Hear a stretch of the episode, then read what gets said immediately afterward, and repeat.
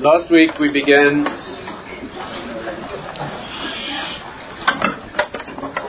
we began looking at the subject, the question of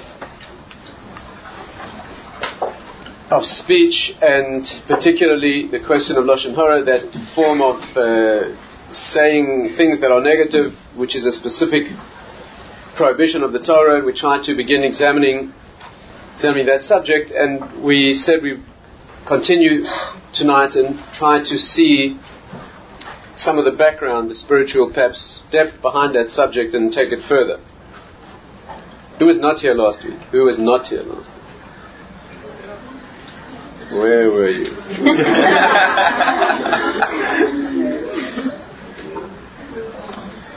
well, we're not going to revise the whole discussion from last week.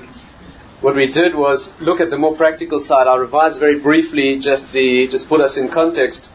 But you are referred to that discussion or the sources that we mentioned there in order to revise for yourself or catch up on the practical aspects of this of this question. Very briefly, very briefly, we said that this prohibition of the Torah, which is the prohibition of saying things that are, or indicating things that are harmful or that are insulting or negative about someone else, essentially things that are true. We're not talking about the what the Western concept of slander or libel, which is saying things that are untrue about somebody. That's not the subject at all. We're talking here about saying things that are perfectly true, but which one may not say. That's known as lashon hara, and also rechilus, which is tale bearing, to tell someone something that someone else did or said, which you know will make this person feel negatively or damage the relationship between them. That fits into the same general category we said that there are two, there are two areas here to be discussed. One is the, the spiritual background, the depth of understanding of what this area means, and its particular severity, which I look at, this, at that this evening. But in order to understand what the subject is that, we, that we're discussing, we looked at its practical definition and practical application last week. And without going into details, just to put us in the, in the context, the concept, again, without the fine detail, is that the concept of Lashon Hara is, just in a couple of minutes of revision, is the prohibition, explicit prohibition in the Torah of indicating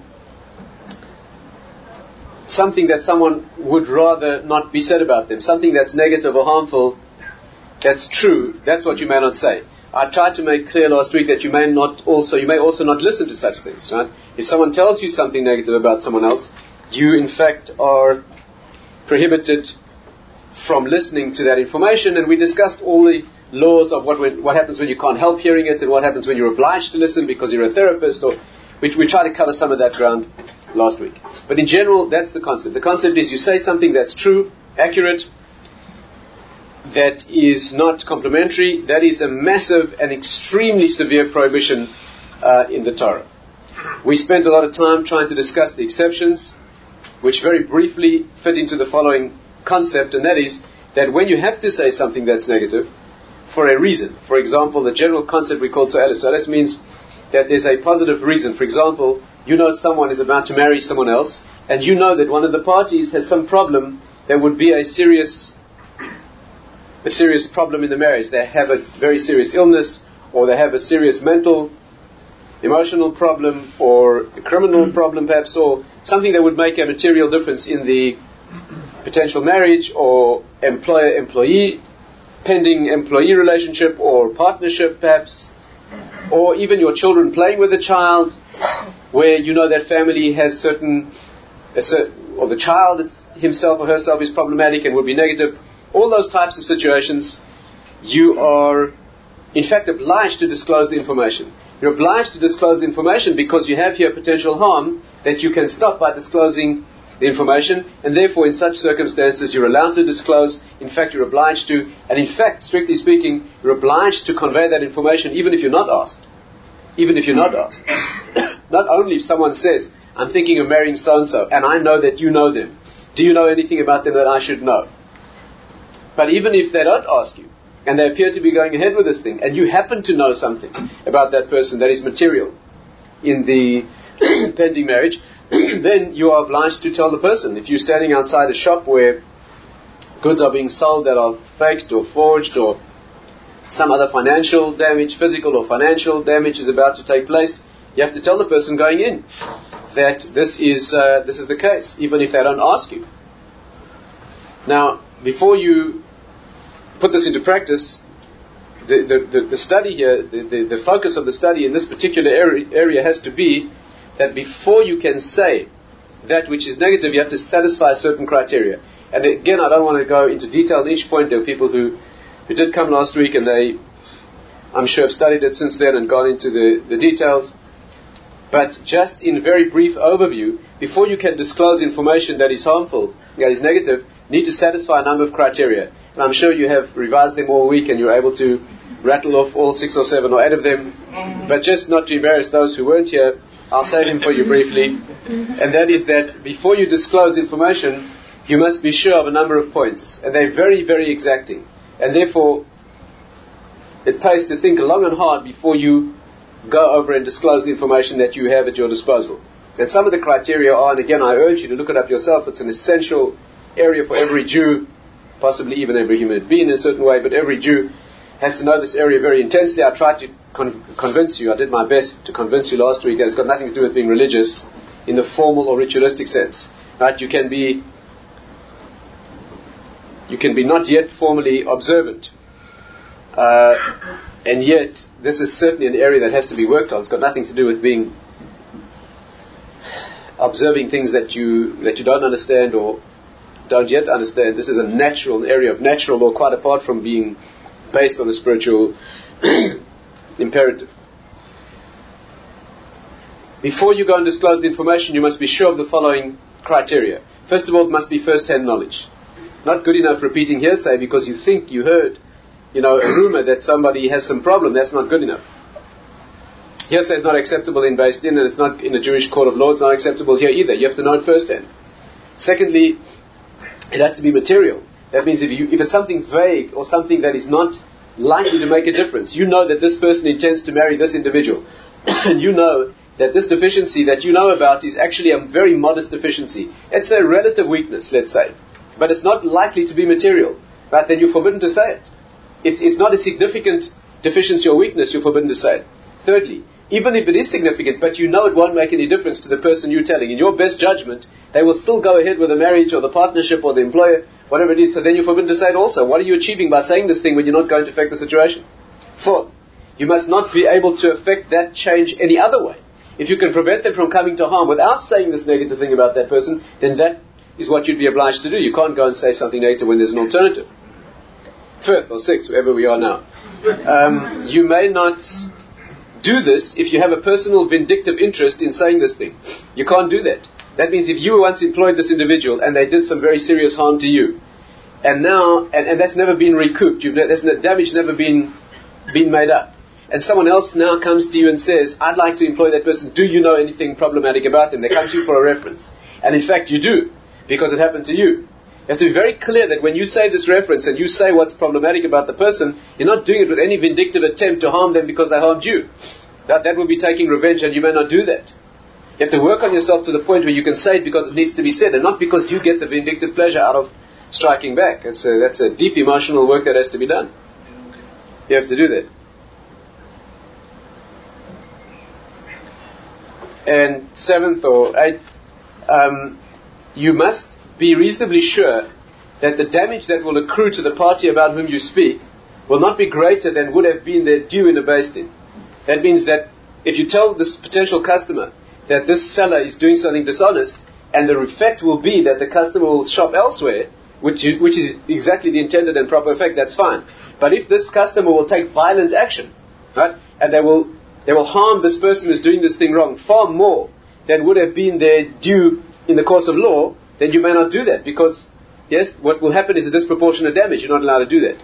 These are some of the criteria that need to be that need to be applied. There are, much else to study here. It's a very, very detailed area. It's a very logical area, very detailed area.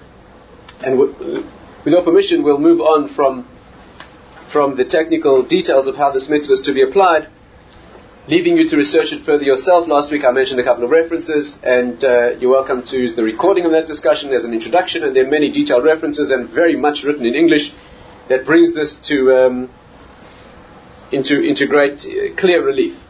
Touches on other mitzvahs, many other mitzvahs, touches on the mitzvah of judging people favorably before you go and say negative things. You have to ask yourself, it could not be a logical explanation for what you saw that in fact is not negative. You have to go into that mitzvah. You have to go into there's also a mitzvah of correcting people when someone did something negative to you. apart from the mitzvah of repeating it to someone who may be harmed, you have a mitzvah to go to the person who did it to you and speak to them about it. And it has a whole set of laws. That's called toichacha. It's another whole area of Jewish law, of halacha. Somebody harms you, they do something negative, you have to go and face them, confront them, and correct them. And it's a very, very sensitive and exacting area. It has to be in private. It has to be in, in every precaution taken that you shouldn't hurt them or embarrass them any more than necessary. It should be done in such a way that they, you give them the best possible chance of accepting the rebuke that you, you're saying. You have to find a way to say it in such a gentle and kindly way that they will, they're likely to take it positively. There's another area of law here, just to show you how far it goes. You may not correct someone if you know they won't listen. There are many, there are many aspects, many areas of halacha where if you correct the person and you know that they won't listen, you should not have told them in the first place. Why? Because in many, you have to know in which areas, I'm not going to go into the details now, but in vast areas of, of halacha, if you correct a person who will not listen, you've actually harmed them seriously. Can you see why?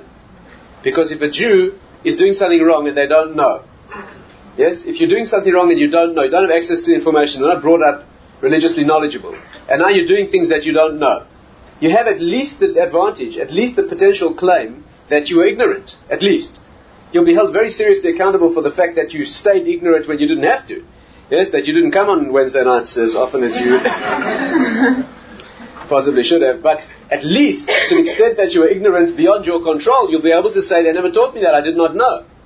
But if I then inform you about what you're doing wrong, and you do not adapt and change, you now become a sinner deliberately. Right? You're now doing, you, this person is now doing that thing wrong, and they cannot claim ignorance anymore because someone told them. So you're harming, you hear this logic, it's, you're harming a person when you walk up to someone and say, do you know that you're doing a transgression, this is a Jewish transgression, the Torah says you may not do this thing. And they didn't know this thing before. Right? So now you've converted them from what we call a shogeg into a mazid. You've converted them from an inadvertent sinner into a deliberate sinner. They now cannot, you hear this? And therefore it would be better off if you know they won't listen or they're incapable of listening you'd be better off, you'd be kinder to them not to correct them in that instance. You have to know your stuff, you have to know when. This is not a question of teaching, this is a question of correcting at the moment when it's happening. Teaching, of course, is acceptable. And there are many things that you do have to correct when the person disobeys something that's explicitly written in the Torah, or that every Jew should know.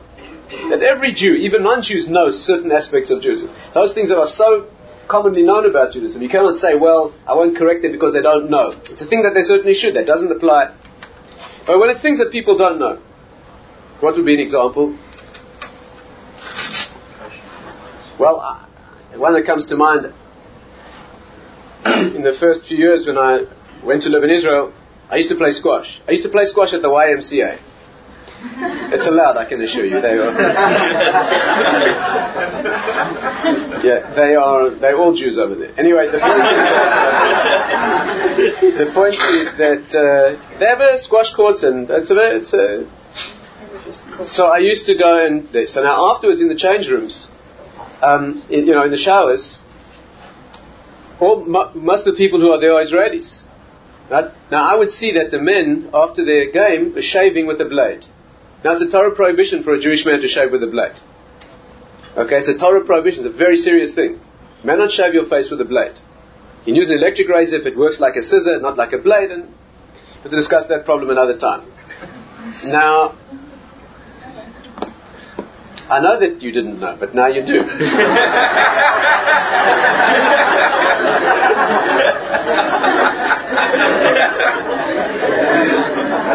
anyway, the problem is the problem is the problem is that I know that this Israeli, this young Israeli fellow certainly doesn't know this, right? The average, average non-religious Israeli has extremely little contact with Jewish religious information, unfortunately. It's a very, very broad schism in Israel, so it's an extreme polarization.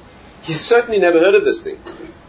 Now I'm thinking to myself, should I walk over and tell him that he's not allowed to shave with a blade? Here's a young athletic Israeli with a razor in his hand.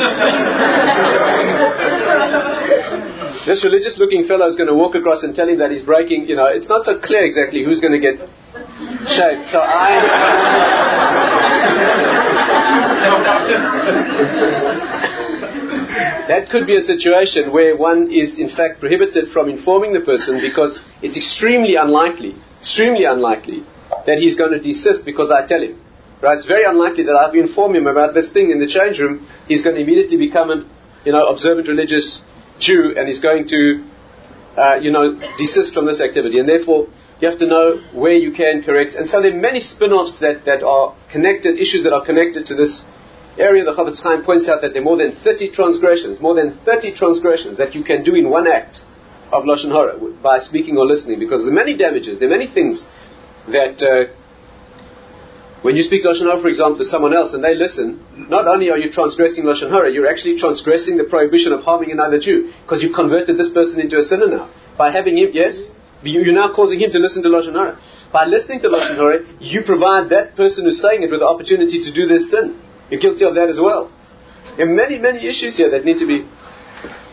Let's spend this evening looking at a at a different dimension, if that's okay with you. And that is why is this so serious? Now we began, we introduced the subject last week. Let's try and take it further. This requires serious thought. There's a secret here also that is absolutely key to one's spiritual survival. In fact, I would, I would venture to say that if you listen carefully, you will find here advice or information or technique possibly for being able to virtually get away with almost anything. I'm not suggesting that that's what you should be looking to do, but when you need a certain, we all need a certain, we all need help. There's an area here that, if understood correctly, is in a remarkable key, unbelievable key. Let's try and understand.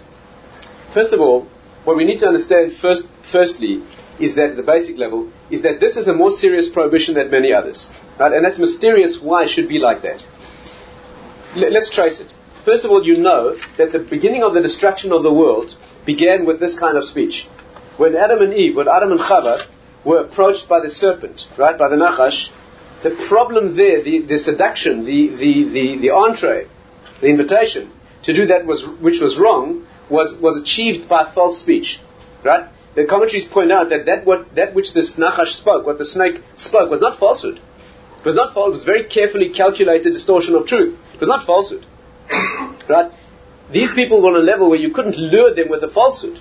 That means I mean, think about it. The Nachash said, for example, you should eat the fruit of the tree. the woman said to him, but God told us, Hashem said to us, on the day that we eat, we'll die. God says, achol on the day that you eat from the fruit of the tree, you shall die. The Nachash said, no, he doesn't mean you'll die. He doesn't really mean you'll die, he means something else. Right? And he said a whole story about exactly what those words mean. You've got to understand, when, when Hashem said that you'll die, he didn't really mean that, and he gave it.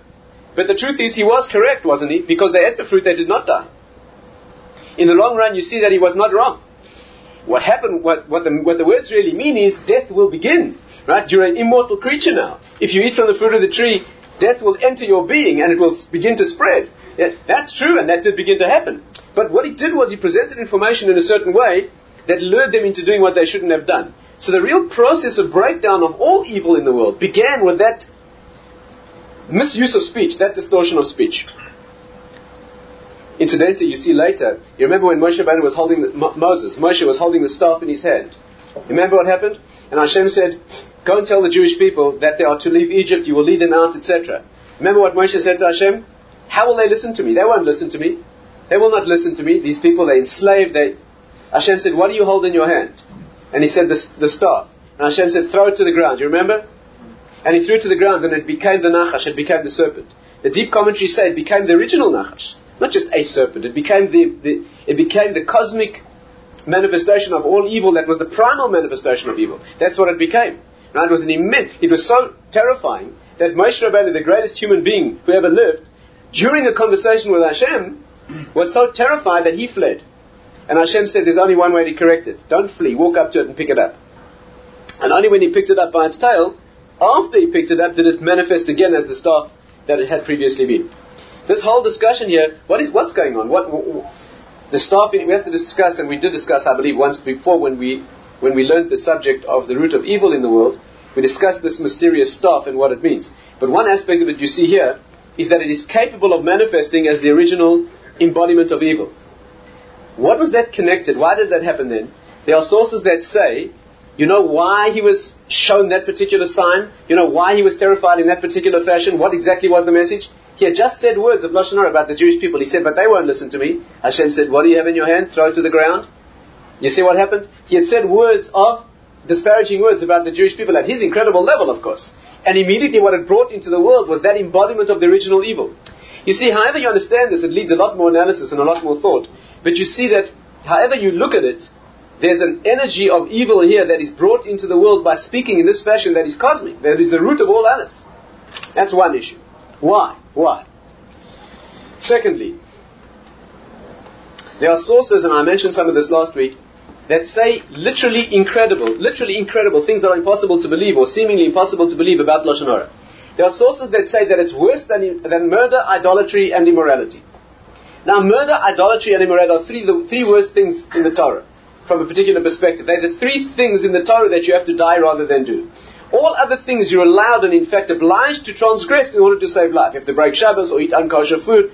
Torah mitzvahs we break in order to save life. There are three that you may not break.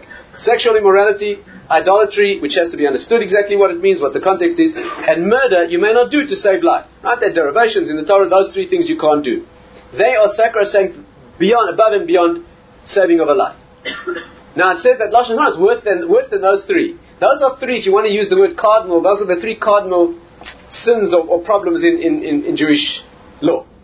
And it says that Lashon Hara is worse. How can Lashon Hara be worse? In what dimension can it be worse than those three cardinal things. You say something negative about someone. You say someone gets angry. This person gets angry, and you say they get angry. That's worse than murder? In what sense? Why? There are no exaggerations in the words of the sages. There are no approximations and metaphors and sort of hyperbole. But the sages say it's 100% literally accurate. It's words of Torah. In what way is saying Lashon Hara worse than these cardinal and immensely evil actions? Third, there are many examples. There, are generations in Jewish history that our commentaries tell us were decimated and destroyed because they said negative things about each other. There were other generations that were not destroyed, even though they did much worse things. Why is the key to destruction? Why is the key to having destruction loosed against an individual or generation the speaking of Lashon Hara? Perhaps even more difficult than all of these, and let's try and focus on this question, is this. There are spiritual sources, mystical sources that say stay with me carefully because this is a central question. That if you do a list, you do many things that are not right, very bad. There's justice and judgment for everything. The world's built on din, that means everything has to be paid for sooner or later, sooner and later. Everything has to be paid for. You can't get away with nothing. Many people think that the world's like a supermarket with a checkout. You pay at the end. At the end, there comes a judgment. Whenever that judgment is. Actually, our sources say it's not like that. You pay all the time. There's an ongoing assessment of who you are. Many sources say every night when you sleep, for example, the neshama leaves the body, it leaves in fact through the fingers, and there's a certain judgment, and it gets put back into you the next day with the, with the, with the dispensation that's needed according to where you are. There's a judgment, there's a, there's a, there's a very, very exacting. Now, there's sources that say that this judgment depends on whether you speak Lashon Hara or not. You know that? That means, there, in its extreme form, it, look, it looks like this. I'm going to exaggerate it, but just to get the idea. A person can do a whole list of the most heinous and hideous crimes, and from a Torah perspective, they won't be held against you until you speak Lashon Hara. If you never say anything negative about anybody, then it could be that you could get away with those things. You don't get away with anything, but in a certain sense, there's a certain kind of leniency. To explain exactly what that is needs more analysis, but there's a certain kind of leniency. It's dealt with in a certain kindly fashion. Let's put it that way. But if you speak Lashon Hara, then not only do you have to answer for the act of Lashon Hara, then you get hit with all of those things as well. As, as if it's some sort of a key that switches on all the others. That's bizarre. That seems bizarre. How does that work? It means a person can chalk up a list of things that they've done wrong, enormously negative things, and they're all held in abeyance, as it were. And then they get up and say one negative thing about somebody, and suddenly they have to answer for all those previous things and the act of saying that negative. Why? Why is that the key? Why is it more of a key than killing people than all sorts of things you could do? Why is it the key? Did I tell you that I mentioned last week the story of the Chofetz Chaim? The Chofetz Chaim, who taught us these laws, who's the most, the most uh, explicit or the most acknowledged or the most well known, foremost, let's say, authority on this in our generation, who, who is known, in fact, his name Chofetz Chaim relates to the subject. He wrote the book on uh, the, the, the, classic, the classic work on, on Lashon Hora that everybody should study. He it itself a question is a question why he put this as, as such a primary work that this gener- generation has to do. In this country, Rav Segal from Manchester, well known that he spent a lot of his life dedicated to this particular ideal of purifying and correcting our speech. The Chofetz Chaim was once in his home on Purim when the yeshiva bochrim were, were, with him, and one of the boys, they were drinking, and one of them started to pester the Chofetz Chaim in an improper fashion, drinking. And he said, Rebbe, I want you to promise me a share in the world to come equivalent to yours. That's a, it's not a proper thing to say. The Chofetz Chaim ignored him. And he kept on. Eventually, when they went through for the Seudah, for the Purim meal, he blocked the doorway. He stood in front of the Chofetz Chaim. Chofetz Chaim must have been in his 80s, I don't know how old he was. A great, great tzaddik and righteous man, head of the generation. He said to him, Rebbe, I'm not letting you through unless you promise me a share in the world to come like yours. The Chofetz Chaim said to him as follows. Who knows what share I have in the next world? But if I do, whatever share I have, I can tell you, it's due to the fact that I never said anything negative in my life. Since I became of age to be able to understand this, I never have said anything negative. I never transgressed this area. First, it's remarkable a person can say that. This is, as I pointed out last week, this is one of those things that runs on automatic. It's virtually, virtually impossible to guard yourself so carefully. That's what he said. And my share in the world to come is due to that. And I can assure you that if you take that on, if you undertake now that for the rest of your life you'll never say or indicate anything negative, disparaging about anyone else, you'd have a share. And the story is, people who were present say that this young man stood there for a long time thinking about it and he finally stepped aside. He couldn't take it on. It's too much of an undertaking. It's a real, it's an incredible and most intense commitment. And the Chofetz Chaim walked through. And some say that they heard him say under his breath as he walked through, Here you see a man standing at the gates of heaven and refusing to go in. Now that requires understanding. Why this great Torah sage did he pick out of all the mitzvahs in the Torah? There's 613 mitzvahs. There are, mitzvahs. there are 365 negative commandments. Why did he pick out this particular one as being the key to everything else? That's what we need to understand. These three weeks that we're entering now are a time of introspection. They're a time for, for tshuva, for, for, for return to the source, to the roots. The work of this time is not mourning, it's the work of correction. The sadness here must be fo- focused on self-analysis and correction. This is a good place to start. Very good place to start.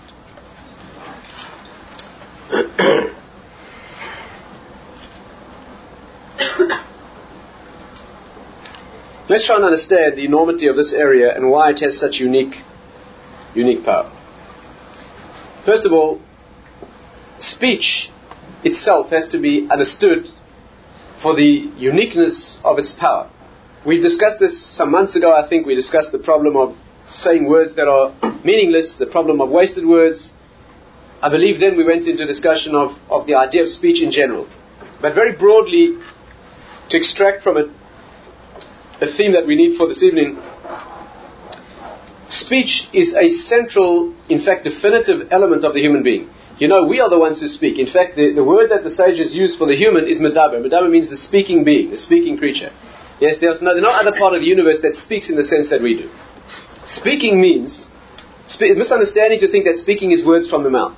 That's not what the Hebrew word dibur means. Dibur, dabar, that word in Hebrew, does not mean, it, one of its applications means speaking words.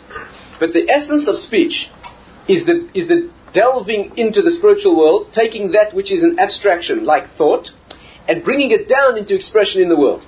It just so happens that speech with a mouth is the most sensitive and perfect and most articulate expression of this thing. Because what you can say with your mouth is much more articulate and refined than you can indicate with actions of your body. But in fact, every meaningful action of the body is a speech. Again, anytime you have something in concept, in, in potential energy in mind, and you express it in action, right? Whether it's an action of the hands or a movement of the body. The Gemara says you can tell how wise a person is from the way he walks. Every action, let alone dance, is an incredible expression of, of internality. But every action of the body that's a meaningful action is a speech. It is an indication externally of what was in abstract thought, in potential. Speech with the mouth just happens to be a very refined, it happens to be the closest mode that you can use to the original thought. That the minimal bringing down into the world is to put it into words. That's why it's spoken from the mouth, which is above the neck. The neck is the organ of connection between the higher and lower worlds. Now, the Kabbalistic idea is that, uh, and I'm sure you'll remember that we've mentioned this many times before, every part of the body is a reflection in physicality of what the root of what the root or the meaning of that thing is in the spiritual world. The eyes are what eyes are because in the spiritual world that's what your eyes are. Every part of the body, the face, your face is what it is. The Hebrew word is so obvious when you look at the Hebrew. The Hebrew word face, panim, is the same word as pnim. Panim means the outside and pnim means the inside. What could be more obvious? The face is that outside part of the body that shows the inside part of the body. It's the only part of the body that, by, in, according to halacha, does not have clothes. The hands as well, it's another special area. Each part of the body indicates, we once discussed what the forehead is, if you remember, the nose. Each part of the body is, is doing what it does in the world because the root is that way. And you can learn everything you need to know about the physical, about the spiritual world by looking nothing other than the body. If you study the body well, if you, if you study any Kabbalistic text, Many of them discuss nothing other than anatomy. They talk about the body. They're not talking about the body. They're talking about the roots in the supernal world. But since there are no direct words for those things, they simply describe the body, giving you the credit that you will transmit them and switch them into their roots. What is speech in the body? What is speech in the manifest world?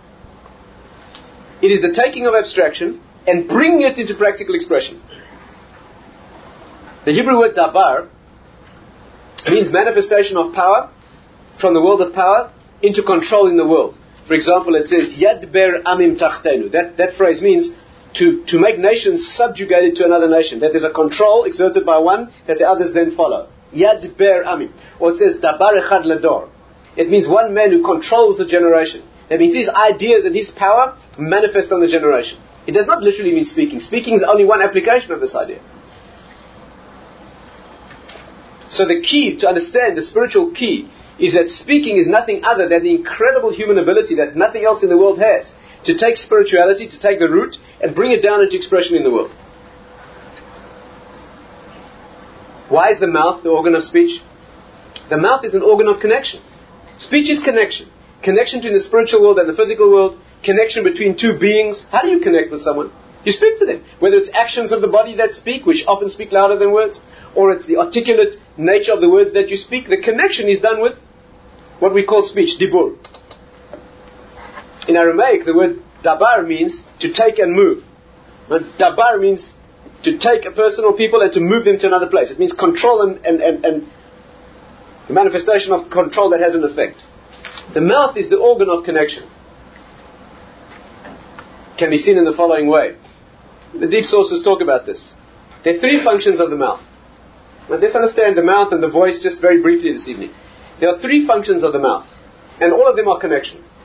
If the axiom is that every part of the body teaches us about its root, so then it's obvious that if one part of the body has more than one function, those functions must be related to the same root. The Gemara, in fact, asks this question. The Gemara says, Why don't you have two mouths, one for eating and one for speaking? The Gemara says, You do enough damage with one, and that's why you don't have two. But you see that, the Gemara says that. But you see that, that, that there's a focus of two things in fact, there are three things that the mouth does. One is eating, which the spiritual sources say is connection. But We can't unfortunately go into detail now. But eating is the process of taking energy in from the world that keeps the spiritual world inside the physical. The reason that the soul stays in the body is because you eat. And why do you have to eat? Why was the world created that eating is necessary? The eleventh of the sayings of creation is the, is the idea of food. After the world is complete and man, man and woman are formed, comes the idea of eating. What is that? It is that the spiritual world, in order to be held within the physical, needs the energy of food. If you don't eat, you become faint. What happens is there begins the process of distraction of the spiritual out of the physical.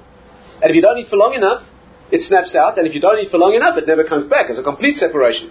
It's the glue or the energy that bonds the spiritual inside the. Chaim says that's the process of sacrifices. That the korbanos, the sacrifices that are brought in the Beis Hamikdash, are brought there because that's where the world eats the spiritual essence in the world, Hashem's presence, resides within the physical structure of the world, and it's maintained there by the process, the equivalent process of eating. That's why the laws of the sacrifice are parallel to meals.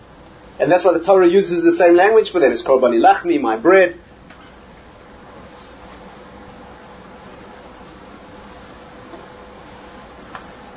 Lechem, incidentally, I mean, uh, the word lechem, which means bread in Hebrew, is the root of the word bread and of war. Milchama in Hebrew is war, and lechem is bread. In fact, the Aramaic word riv, riv, rivta means to, means to battle, and also means bread. But we'll leave that for another time. But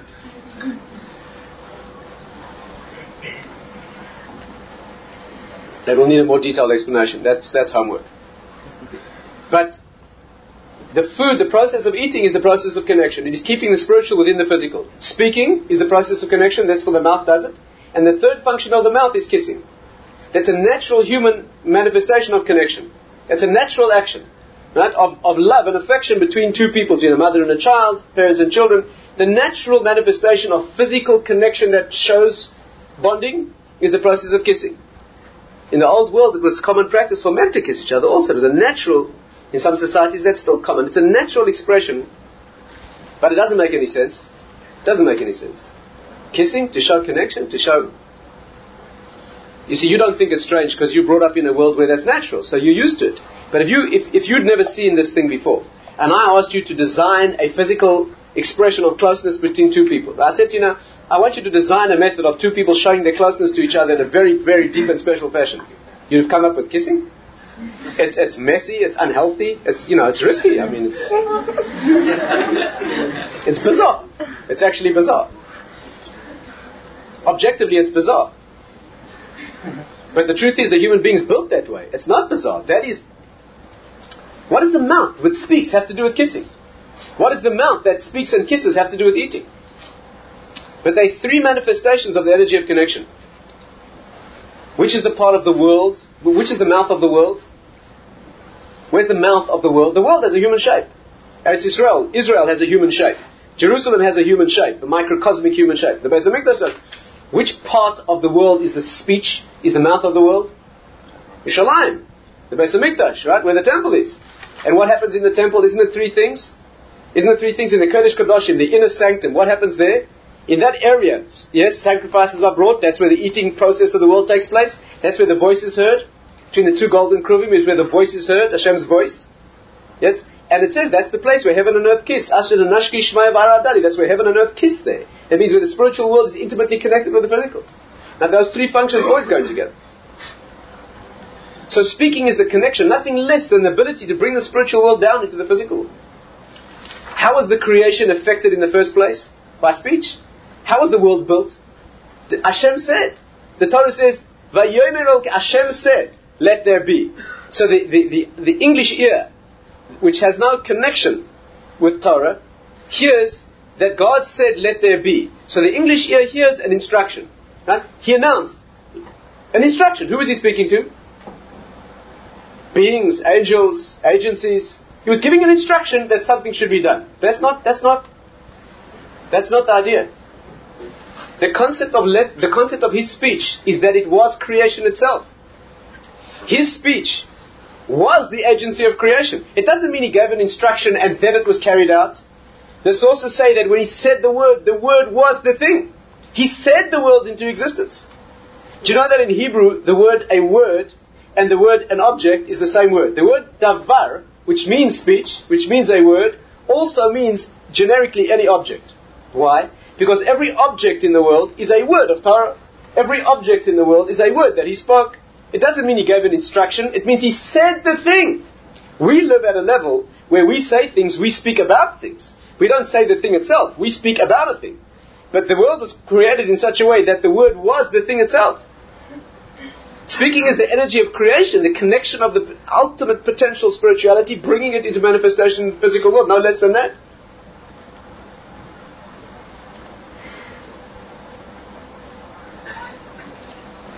Where's the voice formed? The voice is formed in the neck. What is the neck? Isn't the neck the organ of connection between the higher world of the head and the lower world of the body? That's what it is. Why do you have a neck? Why do you have a neck? Why do you have a neck? You were brought up thinking that because a few million years ago when you were a giraffe, so you, you needed it, you know. You didn't need a neck. You could have walked around like this. You could have turned around like that. the reason you have a neck is because there's an organ that connects the higher world and the lower world. That's a very special function, and in that organ the voice is formed. The root of speech is in the root of that part of the body. This, this part of the body is the connection. It brings down. It's nothing other than connection, right? There's all the nerves flow through there. It brings down all the energy from the higher world to the lower world. That's what it is. It's the organ of connection. So the voice is formed there, which is the root of the concept of speech. The same sources say that that's why the voice is formed in the front of the neck. Because every structure in, in the spiritual teaching, every structure has a front and a back. There's many other things too. There's left and a right and many other things inside and outside. But it has a front and a back. The front is always the side of elevation, of kedusha, of sanctity. And the back is always the side of negativity and darkness. Like the front of the body is the side of relationship and of recognition. And the back of the body is the side of darkness and unrecognizability and of excretion. That's what it is. So the front of a structure always reflects its spiritual side. The front of the neck is where the voice is formed, which is the spiritual function of the neck. In fact, in the Kabbalistic writings, this part of the body is called Moshe Rabbeinu. It's called Moshe. It's called Moses. It's called the high priest or Moshe. It's called the, this is called Moshe. Why? Because Moshe Rabbeinu is the one who brings Torah to the world. He is the voice that connects the higher world with the lower world. Hashem speaks through the throat of Moshe. The Torah, which is living in the higher world, manifests in the lower world. That agency of connection is Moshe Rabbeinu, who is the throat of the world. That's what his function is. And therefore, this part of the body is identified with him. If you know a little Hebrew, if you know a little Hebrew, you'll know that the back of the neck in Hebrew is called Ha'oref. The back of the neck is called Ha'oref when you read it backwards, you know that Kabbalistically, when you read a word backwards, you're looking at the back facet of that thing. When you read Ha'oref backwards, it spells Paroi, Pharaoh. The front of the neck is Moshe who brings the voice of the divine into the world, and Paro is the one who says, Mi Hashem, I don't know him, he doesn't exist. Not from him. He keeps the voice out. And you couldn't, couldn't be more obvious, these things.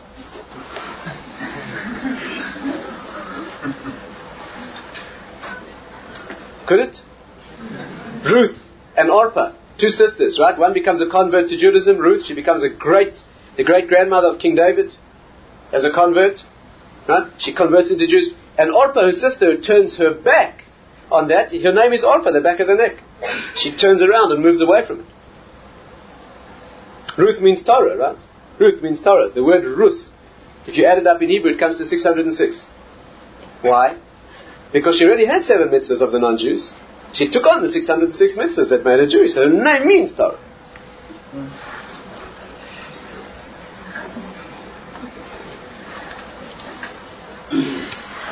Speech is the connection between the higher and the lower world. And when you pervert that, you break the world down. When you pervert speech, you break the world down. How do you break. Uh, if you wish to sabotage the world, then you pervert speech. You break down the ability of the physical world to manifest its spiritual root. That's what you do. It's a key. It's an absolute key. If there's no speech, there's no connection. It's the key to all interaction between spirituality and physicality. And in that sense, it's a key. It's everything that you are. What you put into the world for is to speak. You're a witness. You're supposed to bring out the hidden world and declare it in the world. That's what the Jewish people are, by every action, every flicker of a movement. That's what you're in the world for. You're here to speak out the truth by the way you live. So when you pervert speech, you're perverting the inner function of what it is to be. Incidentally, why is Lashon Hara? Yes, beautiful, beautiful idea. Why is Lashon Hara worse than saying lies? Sheker, when you speak falsehood, aren't you perverting speech? Stay with me, it's a beautiful, beautiful point to appreciate. Why, when you say a lie, which is a prohibition in the Torah, are you doing something that's not as serious as when you say Lashon Hara, which is true? Why? Aren't you perverting speech when you say a lie? You know, after we finish davening Shemona Esrei, you know, when you, when you finish davening the Amidah, yes? So the prayer you offer afterwards, which now switches into the singular, when you talk about you, the first thing you say is, Elokai netzoy leshoni mera. Protect my tongue from speaking Lashon Hora, and my lips from speaking falsehood, deception. Right? That needs a long discussion. Why do we, why do we say that then? But the first thing you notice is, listen to the words. Protect my tongue from speaking evil. Usfasa, my lips from speaking deception. You see that Lashon Hara, which is, the, which is, which is, that particular prohibition is from a deep source. It's the tongue that does that. Again, when you speak, you need your tongue and your lips. You need all five parts of this vocal mechanism, right? You need the palate, the throat, tongue, the lips, the teeth. In all five parts. But, but when we talk about Lashon Hara, we relate to the tongue, an inner organ. When we talk about deception and lies, we talk about the lips, an outer organ. You see that Lashon Hara is a deeper problem than the superficiality of saying lies. Why? Let me try and convey this. Please stay with me carefully. When you tell a lie, you know what you're doing? You're not speaking. You're pretending to speak. What is speech? Speech is taking what's in here and conveying it out there. Correct? That's what we said it is. I'm able to share with you what's in here because I can speak it out. What's a lie? A perversion of what speech is supposed to be. I'm not speaking. I'm taking something and putting it from the lips out, but it wasn't in here. That's what a lie is. So it's a pretense at speaking. It appears to be what speech is, but it's not. In fact, that's the evil of lies. That's the evil of lies. You're perverting what the mechanism was designed to do, which is our Jewish universal definition of evil. Right? The universal natural definition. The real definition of evil is because the Torah says it's evil. But the natural definition of evil in the Torah is that using a tool for that which it was not designed to do. That's the natural definition. When you take speech that obviously is designed to convey what's here to you, and I convey that which is not here to you, I pretend to speak but I'm not speaking. That's its evil. But what happens when I say Lashon Hara? What did we say was the unique defining characteristic of Lashon Hara? Saying something negative about somebody, something harmful, something hurtful, that is true. I am speaking. I'm perverting speech. I'm not pretending to speak. I'm using real speech. I'm speaking the truth and I'm using that to do harm in the world. That's a much deeper betrayal. Is this clear? If someone is disloyal to someone, yes, and they have the chutzpah to go and act in intimacy with someone else, and they use as a gift of intimacy something that they shared with the other person, not just are they being disloyal here, they have the, the, the depth of the pain there is to take the intimacy and take the depth that was shared and use that to betray.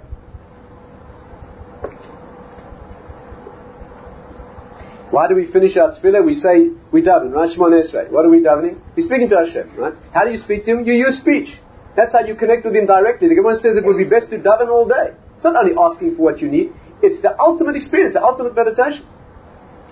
So what are you doing? You're engaging in what you were created for. You engage, you were created to speak.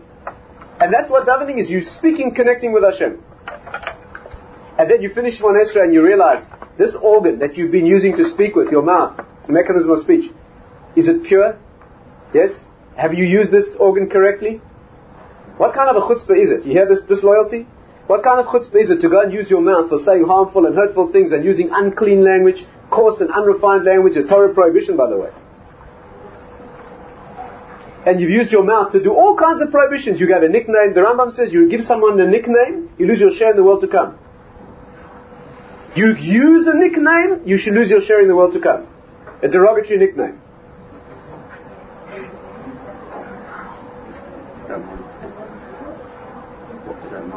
If it's negative, you lose your share. I'm not talking about calling somebody cookie or dollface. I'm talking about calling them fatty or smelly.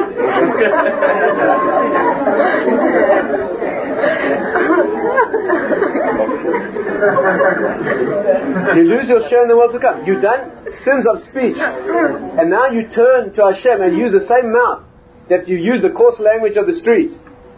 Huh? That you sullied and soiled your, your most holy apparatus. And now you turn and try and use that in a connection with Him. What a shame. What a shameful experience. And therefore the Jew has that humility. After you know what else can you do? How else can you speak to him? So you speak. But then when you retreat, you're about to take three steps back and move out of His presence, you say, Hashem, help me get this organ purified. That's the only thing I have to connect with. I, am aware of the humiliation of having to use that same thing that I used in disloyalty to you and try and connect with you. So the first personal tefillah that you offer after you've spoken to him is the tefillah that the technique, the organ, the method of connection itself should be elevated. Let's move on and discuss one last element. I hope this is serving at least as an introduction to the deep understanding of what this area is. This is only the briefest of scratching the surface there's many, many things to be discussed here. But I want to share with you just at least one practical and tangible and hopefully motivational insight into why this is a key. And this will change the rest of your life. If this doesn't change you radically, there's no hope for you at all. so stay, stay tuned. There's nothing more important than this. I'm going to share with you a gift that is priceless. Okay? Literally priceless gift.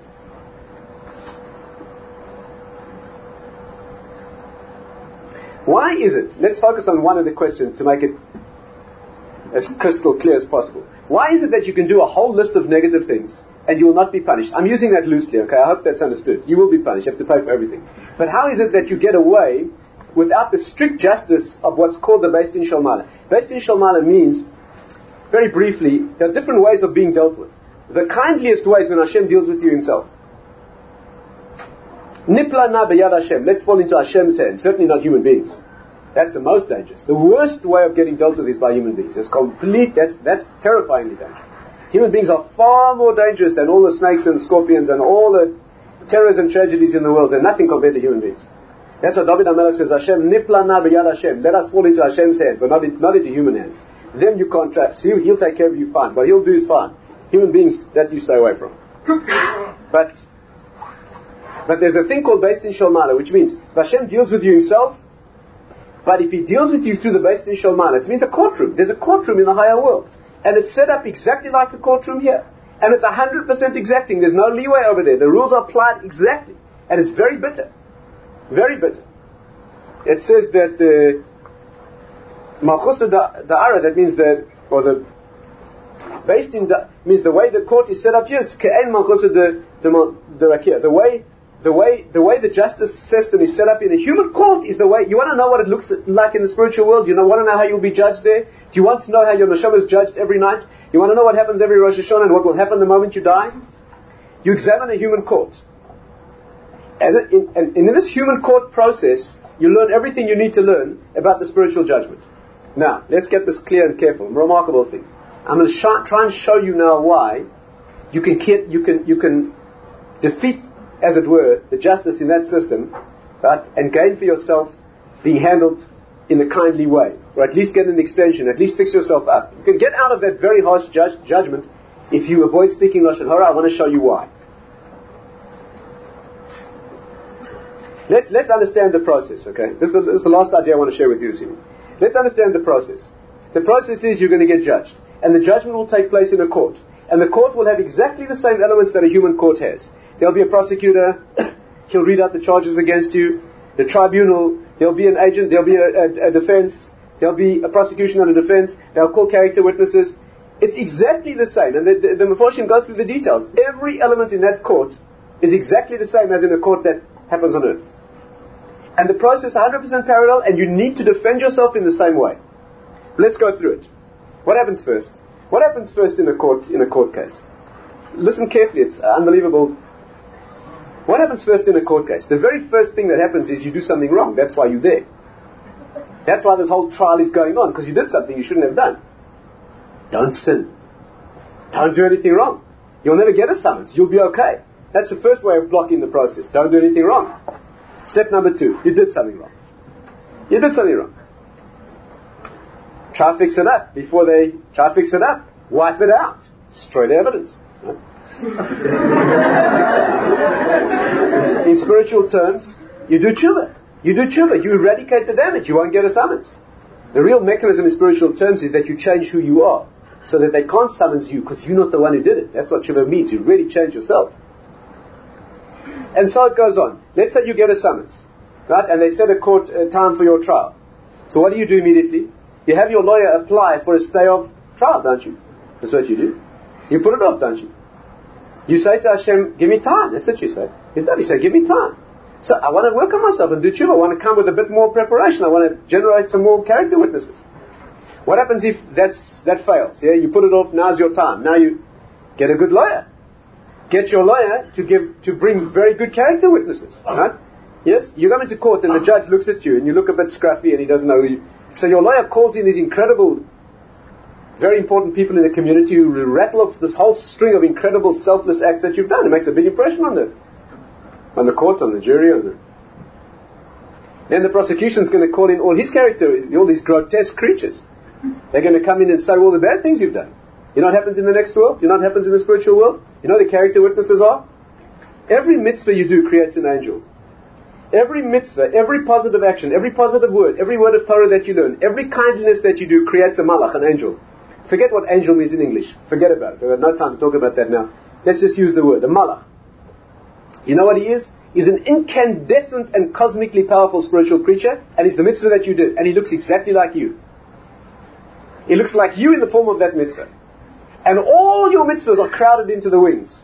They're incandescent, luminescent, white, beautiful, ephemeral creatures. And when you stand in that courtroom, they all crowd onto the stage and they say, look at, look at us. But then from the left-hand side are the angels that you created through all your Averis, all, all the things that you shouldn't have done. And they are slimy, black, and grotesque, hideous, fearsome creatures, and they look like you, exactly like you. and there's an almighty battle, because the prosecution calls them on. And they all strut around saying, look at me, did me. Very humiliating. Now make a good impression on the court. So when you want to get up there into that courtroom, you want to be sure you've got a lot of good character witnesses to testify. So you do lots of mitzvahs, that's what you do. And you don't do many amaris, you minimize them, that's what you do. And so forth, and you understand? And finally, if, you, if there is a, a, sentence, you apply for mercy, clemency, right, in the sentencing. First you apply for a stay of, of the thing. And finally, when they sentence you, you, apply for a stay of execution, don't you? You tell them you're not well, and you've got to recover. then you apply for a state. you apply instead of for execu- uh, stay, uh, the punishment thing, the, the, the sentencing, you, what do you call it, the execution of the sentence, you apply for clemency. You ask them if they can't let you do, uh, instead of going through what they've given you, ask if you can't do public service. Yes, can you rather do two years of public service? You pay it off little by little. It's much more kindly. Ask Hashem, can He please send you your suffering slowly over a long period of time so you can handle them? That's what you do. You apply for all of these things. Now, let's backtrack. You see what's going on? It's a wonderful mashal to remember. It's more than a mashal, I can assure you. Now, let's backtrack and understand a bit more deeply. Listen, listen well. This is an amazing secret. Every part of that process, every single part of that process, you have created. Every part of that courtroom is your creation because your judgment in the next world is nothing other than who you are. What's called mida keneged mida. The whole world runs on what's called mida keneged mida. Measure for measure. Nothing ever happens. One of the great Hasidic masters said that Hashem never punishes you for anything until He first shows you someone doing what you did and He waits to hear if you're critical. And when you say something critical, that's when you get it. You only get what you do. You only get what you do. There's nothing else in the world. All you get is what you've done. Mirror We don't see it always now. But it's a 100% guarantee no matter how distorted the world is now. The Gemara says that never fails. Everything in that courtroom is you. All those malachim on the good side are your actions. All the ones on the bad side are your actions. Every character in that courtroom, everything, every piece of evidence, everything that happens is nothing other than you. Now, can you see this? In other words, what's going on, in childlike terms, we say it's a courtroom and there's angels. In sophisticated spiritual terms, all that's happening is you are being exposed to you. That's all. That's your sentence, that's its execution, that's the humiliation, that's the pain. That's, that's all there is. There are you but we, we, we convey it in this, yes, in this childlike mashal of a courtroom with all its elements. Now, you have to learn to see these things in more sophisticated terms. Nevertheless, you can speak to a child at this level, it should. Now, of all those characters in that courtroom drama, there's one who's special. There's one who's special. They're all special. They all got something unique. But there's one that you need to focus on most carefully. And you know who he is? He's the prosecutor who reads out the list of your crimes. He holds the key. Why does he hold the key? You know, I was once in court in Israel. I once had to go to court. So to court. Incidentally, it's a most terrifying experience. If the judgment in the next world is anything like that, and I was only in court for not paying my vehicle license registration fees, and they terrify you for weeks in advance. I mean, it's like a sleepless night. It's an unbelievable thing. If that's how you feel when you didn't pay some license fees because you couldn't read the language, imagine what's going to happen when you're on trial for something serious?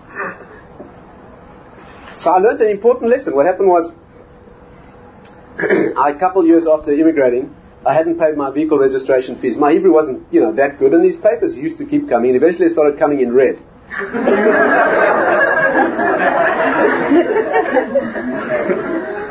what I didn't realize was they were no longer papers asking me for my vehicle registration fees, they were summonses for contempt of court.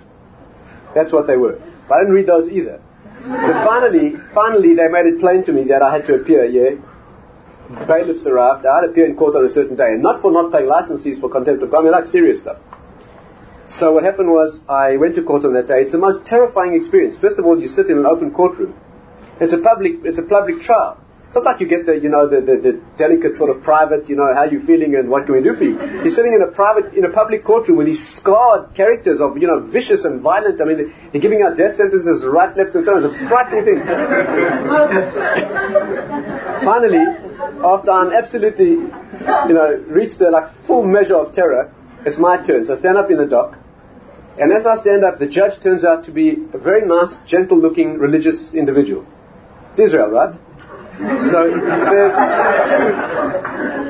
he says to me, where are you from? So I said, I'm from South Africa. So he said, oh, whereabouts? So I said, from this. He said, oh, do you know my friends? This one, this one, this one. And we had this whole, had this whole wonderful conversation about all our mutual friends. And then he said to me, oh, okay, you can go. He was very fair, very, very fair.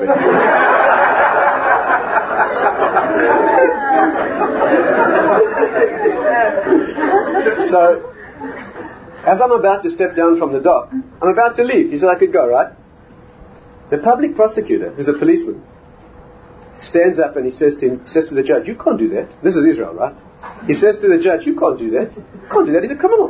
You can't do it. You've got at, at, least a death sentence. Uh, you are torturing him."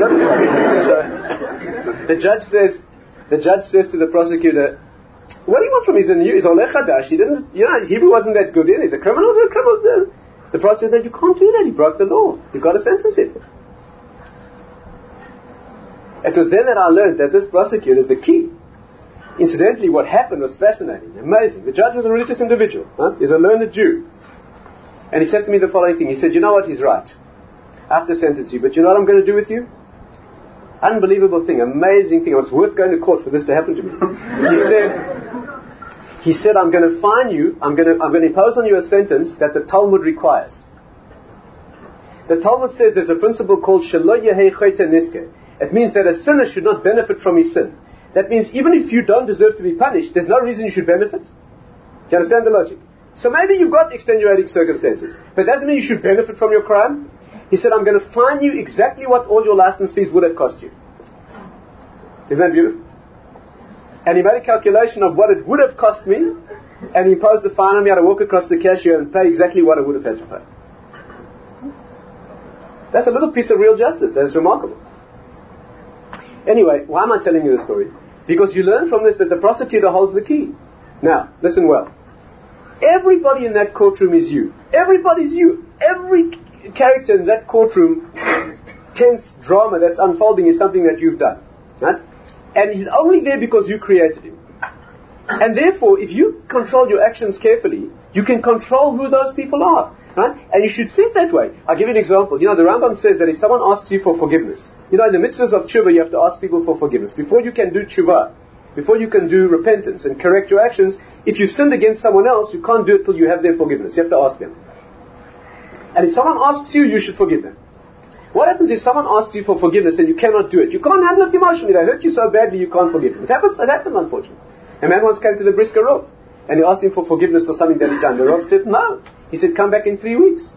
And the man sweated for three weeks and he came back and he said, "I worked on it and I forgive you." It's not simple. So what happens if you can't forgive someone? You cannot forgive them. They hurt you very, very badly. You can't forgive them. Cannot find it in your heart to forgive them. You need a little motivation, a little schmaltz. You know what you do? You say, you know, you say to yourself this, you know how the world works? Measure for measure. I only get what I do. There'll be a time one day when I'll be judged. You're all going to be judged. You're going to be judged.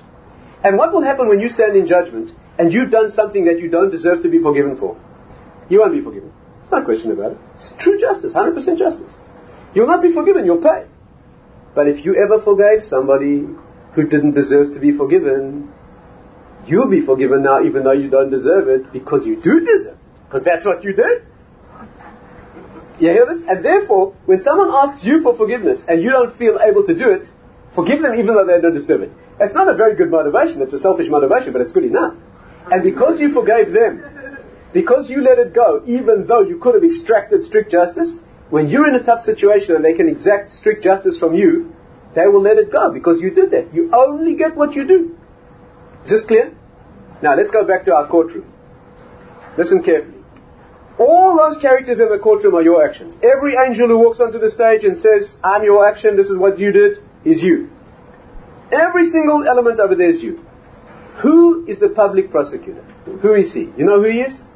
He's your Lashon Hara. When you spoke Lashon Hara, when you said something about somebody that was true but bad, you created an angel in the next world who says about you what's true and bad. And if you've done all the sins in the book, there's a long scroll of terrible things, but you never said anything bad about anybody ever, the courtroom opens up and they all take their seats and there's no one to read out the charges. and it's 100% fair because you did that. If you never created him, he's the key.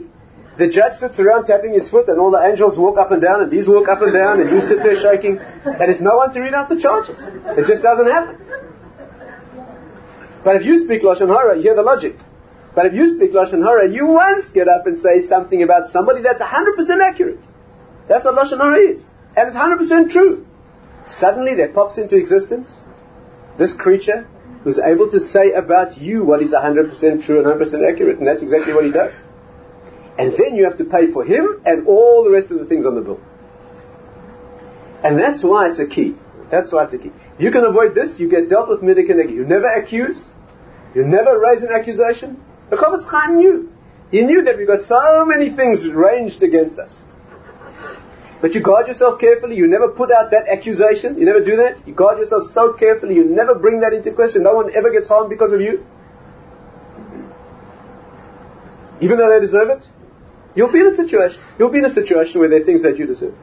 But if you built that energy in the world, you've omitted from your world the accusatory, the accusatory element, you don't have it, in other words, you don't allow that connection between the higher world and the lower world where it's going to manifest in negativity and thing. you don't have it.